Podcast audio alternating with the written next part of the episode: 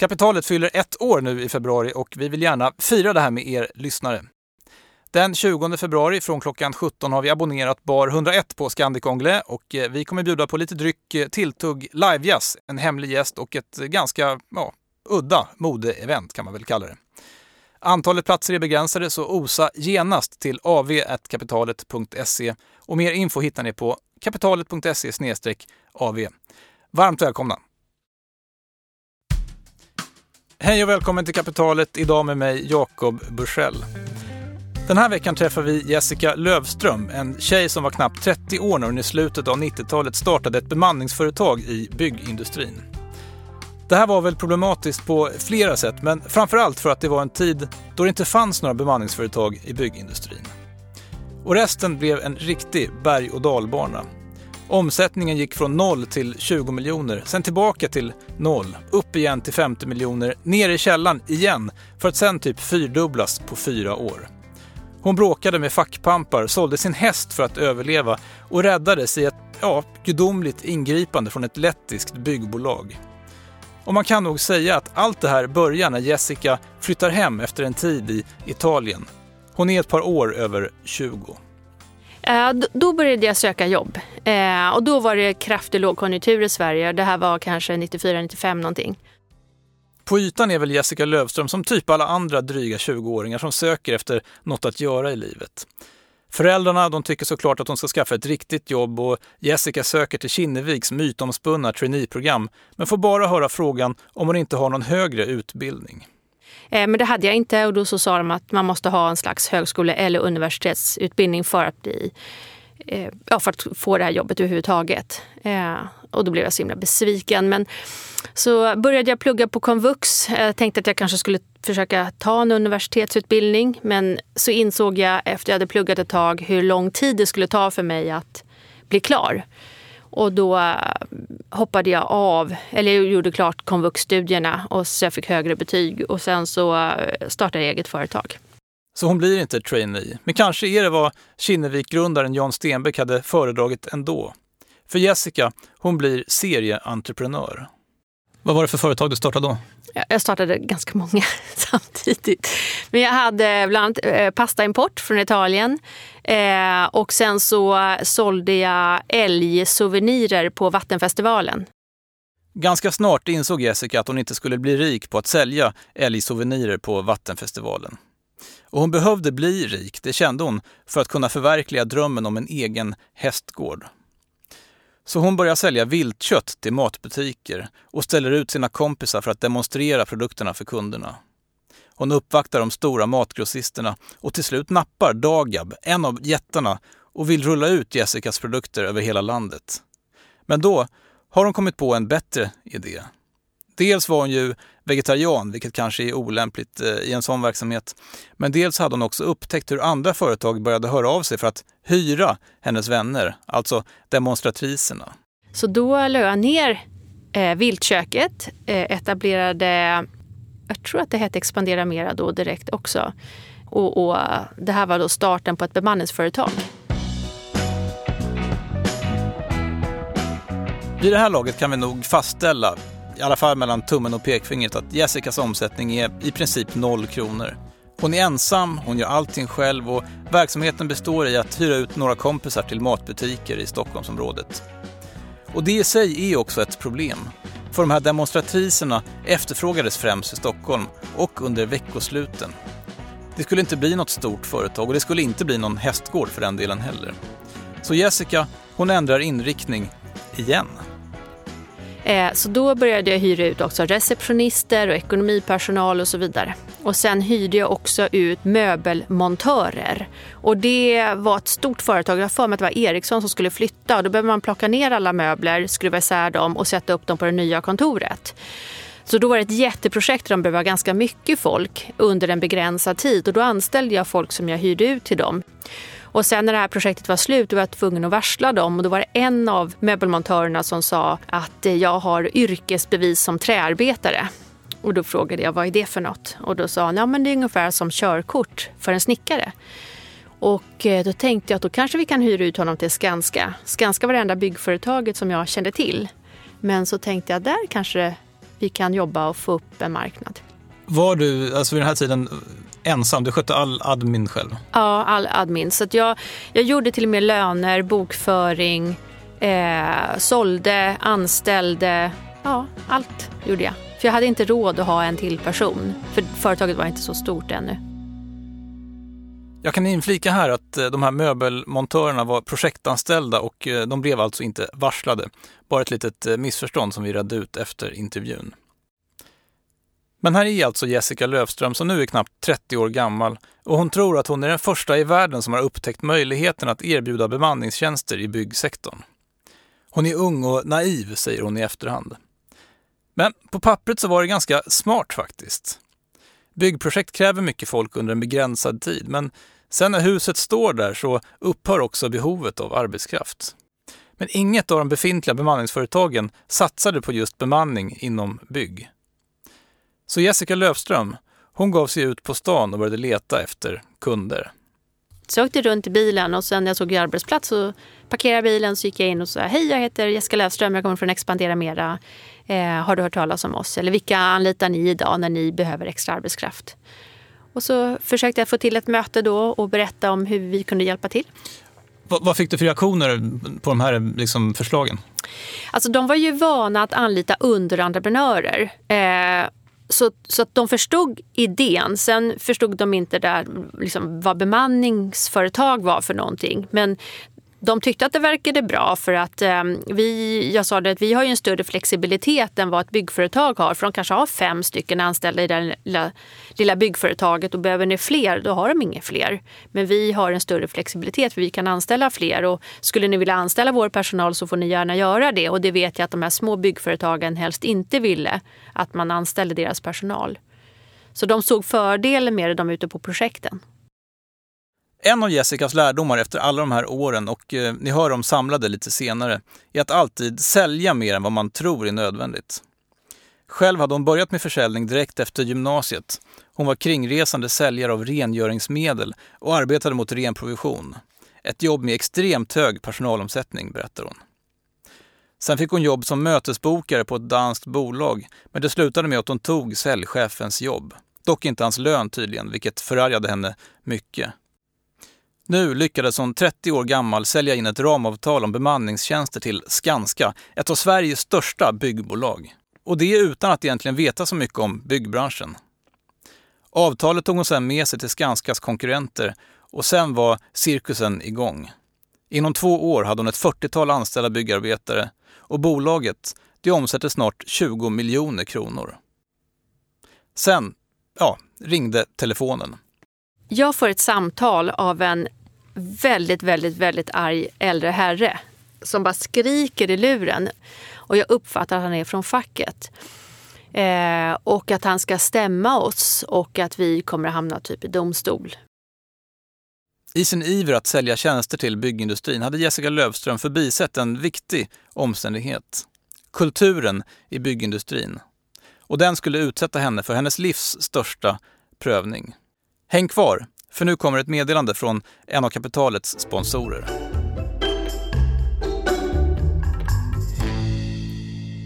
Jag kan berätta att eh, Trine har nya projekt uppe, bland annat i kenyanska Navakolo. Eh, och ursäkta alla Navakolo-bor om jag uttalar det här fel. Eh, pengarna som samlas in ska användas till att ge kvinnor möjligheten att sälja solenergisystem till eh, ja, privatpersoner i lokalsamhällena. Nästan 19 000 människor väntas få tillgång till el eh, på det här sättet. En inte helt uppenbar fördel för oss här uppe i Norden är att kunderna kommer att kunna ladda sina mobiler mycket, mycket, mycket billigare än idag, vilket också gör dem till en del av eh, ekonomin där nere och det är ju såklart rätt viktigt. Det är svårt att inte gilla det här upplägget där du som långivare kan se fram emot en ränta på ungefär 6% per år. Eh, just det här projektet är snart fulltecknat, men hoppa in och läs eh, för all del på kapitalet.se trine där också finns ett annat projekt ska jag tillägga. Men kom ihåg att alla investeringar är förenade med risk, eh, så läs på ordentligt innan ni fattar beslut.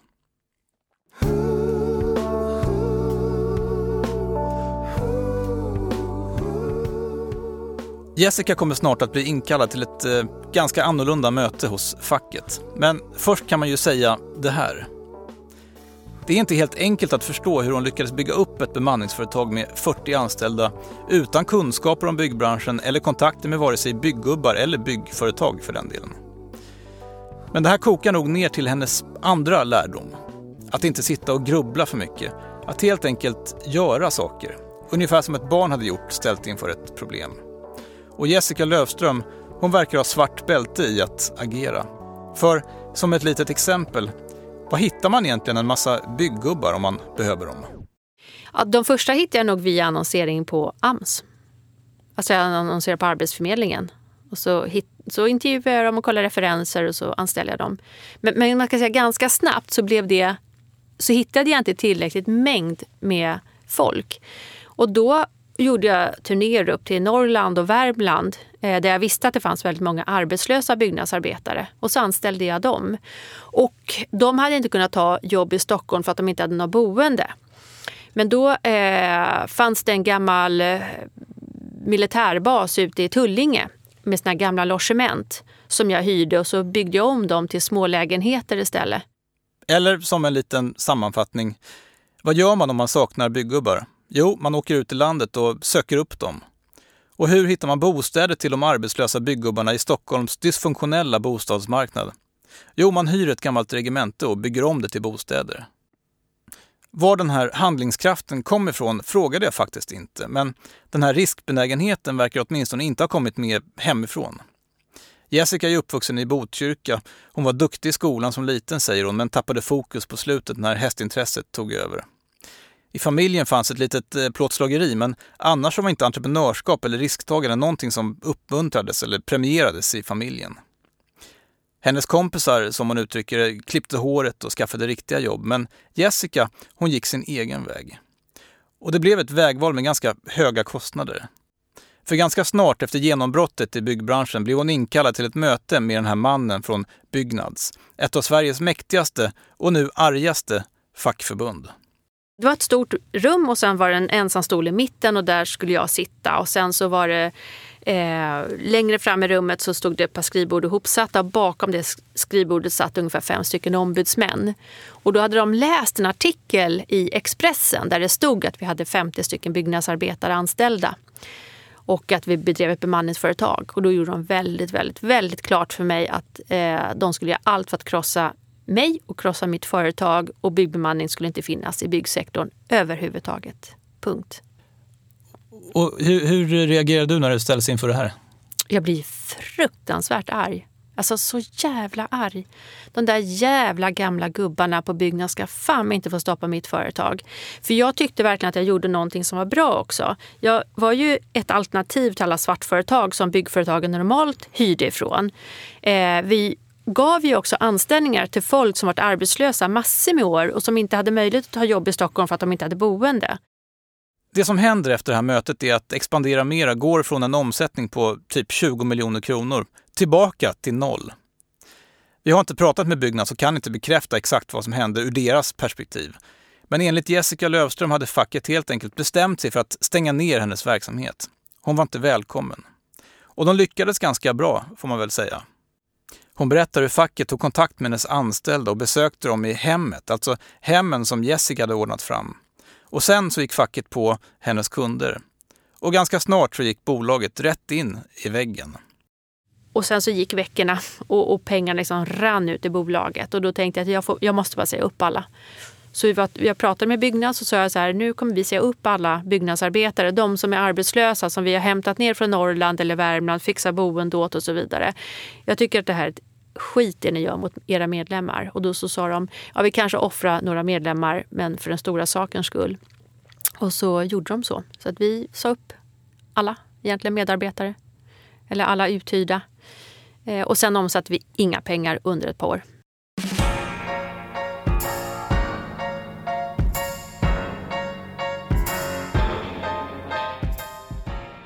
Jag bodde ju fortfarande ute i den här lilla hyreslägenheten i Botkyrka, vilket var tur. Men jag var tvungen att sälja min häst som jag hade, för jag hade inte råd att ha den kvar. Nu hade jag utbildat den här hästen så att den var värd ganska mycket pengar, så jag fick en hel del pengar för den och sålde den till Mexiko. Och då kunde jag leva på de pengarna sen. Finns det någon liksom riktigt mörk stund här då du känner att eh, nu, nu struntar jag i den här branschen, jag, jag driver ett annat företag istället. Ja, det var det. Och det är så konstigt, för precis när jag, när jag sålde min häst, det här var ju 2004 jag sålde hästen, och kände att jag skiter i de här jävla idioterna. Det går ju inte att förändra den här branschen. Jag har försökt med allt och alla eh, och jag kommer inte igenom någonstans. Så då när jag sålde hästen till Mexiko, då får man flyga med gratis. Och då flög jag med till Mexiko, så var jag där någon månad och red fantastiska hästar. Och kände att jag kanske skulle börja ex, eller exportera hästar istället till Mexiko och började sätta faktiskt igång den verksamheten. Eh, men eh, sen kom det här med, med Laval. Laval alltså. Det är ett namn som ganska många svenskar har hört.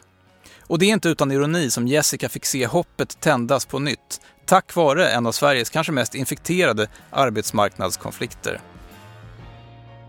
Mer om det alldeles strax, men först kommer ett litet meddelande från en av kapitalets sponsorer. Den svenska bostadsmarknaden har ju varit lite ja, krasslig under vintern men ändå så har det rullat på i full fart för kapitalets sponsor Tessin som alltså ger vanligt folk möjligheten att investera direkt i fastighetsprojekt utan mellanhänder. Men i vilka delar av fastighetsmarknaden finns möjligheter framöver för den som tycker det här är spännande? Ja, jag frågade Tessins VD Jonas Björkman. Eh, alla skulle jag säga. Eh, men eh, om man tittar på bostadsmarknaden så har den blivit lite svalare. Så där tror vi att karaktären på bostadsprojekten kommer ändras. Det vill säga att man tar bort viss spekulation och, och kanske mer eh, hanterar marknadsrisken och säljer mycket på förhand. Eh, andra starka områden är ju kontor, eh, väldigt het marknad, logistik, samhällsfastigheter har vi jättestort intresse från investerarsidan. Så där kommer vi försöka jobba, jobba mer. Så att, det finns väldigt mycket att göra på, på fastighetsmarknaden. Just nu kan ni vara med och bygga lite parhus faktiskt i Sollentuna, alltså Stockholmsförorten. Avkastningen väntas bli 12 procent per år, löptiden är 24 månader. Projektet är nästan fulltecknat och endast ett par dagar återstår, men är ni snabba så kanske det går att få vara med. Mer om detta på tessin.se, men kom ihåg det tråkiga att allt kan gå åt skogen och det gäller inte bara investeringar utan i största allmänhet, så var lite försiktiga där ute.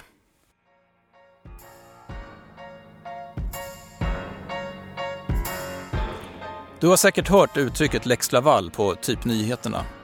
Vi går nu tillbaka till början av 2000-talet. EU har expanderat, marknaden öppnas upp och 2004 vinner det lettiska bolaget Laval ett uppdrag att bygga om en skola i Vaxholm. Till saken hör dock att det här bolaget Laval saknar kollektivavtal och att lönerna i bolaget inte är äh, så jättehöga. Åtminstone inte ur ett eh, svenskt perspektiv. Fackförbunden rasar och Laval blockeras från byggarbetsplatsen av Byggnads och i en sympatiåtgärd av elektrikerna. Bokstavligen alltså. Över landet sprids bilder på fackliga ombudsmän som uppmanar letterna att åka hem igen. Och nu står stora ekonomiska och politiska värden på spel och konflikten går upp i EU-domstolen. Det här leder till att svensk lagstiftning stöps om. Men i symbolisk mening så innebar den här Vaxholmskonflikten, som den skulle kallas, att den svenska byggsektorn och inte minst facken stod inför större utmaningar än en 30-årig entreprenör från Botkyrka. För Jessica Löfström så tändes hoppet igen. Um, och jag stod hemma och drack te på morgonen och kollade på nyhetssändningen och såg när de stod och slog på lastbilarna och skrek Go home, go home. Och då tänkte jag nu, nu har jag liksom en möjlighet att vända allt. Ungefär ett år efter den där resan till Mexiko när allt var som mörkast kunde Jessica teckna ett så kallat hängavtal med Byggnads. Innebörden är att det nu är fritt fram för Jessica att skriva bemanningsavtal med byggbolagen. Ja, vi växer ju explosionsartat snabbt. Nu är det från en väldigt, väldigt låg omsättning. Eh, den var typ noll. Men vi växer ju och omsätter liksom 16 miljoner, 32 miljoner, 50 miljoner och blir ju Sveriges snabbast, eller femte snabbast växande företag och Sveriges snabbast växande företag med kvinnlig vd och grundare. Eh, och, och, vinner massor med priser och får uppmärksamhet. Massor. Så det var ju liksom super, super, super kul. En enorm revansch och få komma igång och få göra det som man velat göra. Men var du ensam i företaget när det drog igång igen? Ja, då, då var jag själv igen för att det var ingen som kunde, jag hade inte råd att ha någon kvar.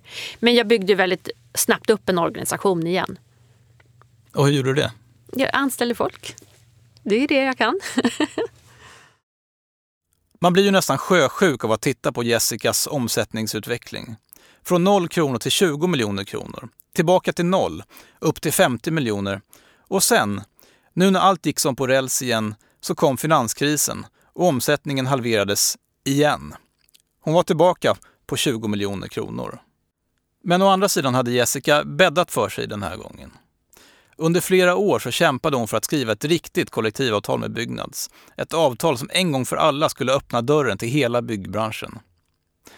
Till en avgörande förhandling, berättar hon, hade hon tagit med sig ett stort knippe röda rosor som hon en i taget delade ut till gubbarna i facket. Det uppskattades tydligen inte. Men Byggnads gick till slut med på att skriva det där avtalet. Åtminstone på två villkor.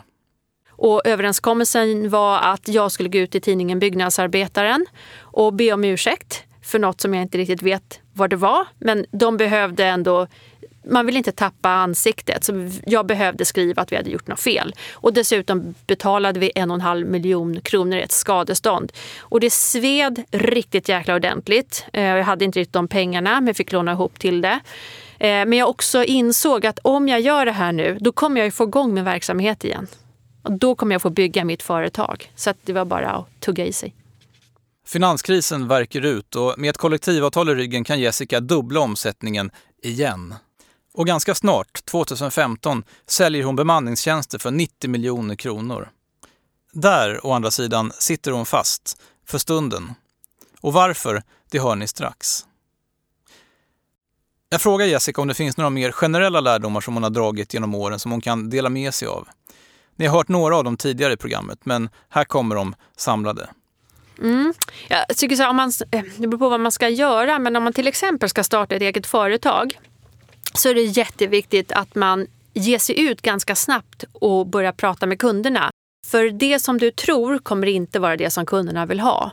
Så skit i att det bara är halvfärdigt. Det gjorde jag. Jag hade ju ingen färdig verksamhet. Det var ju bara jag som både anställde, gjorde lön och allting. Men jag gick ut ändå och började sälja.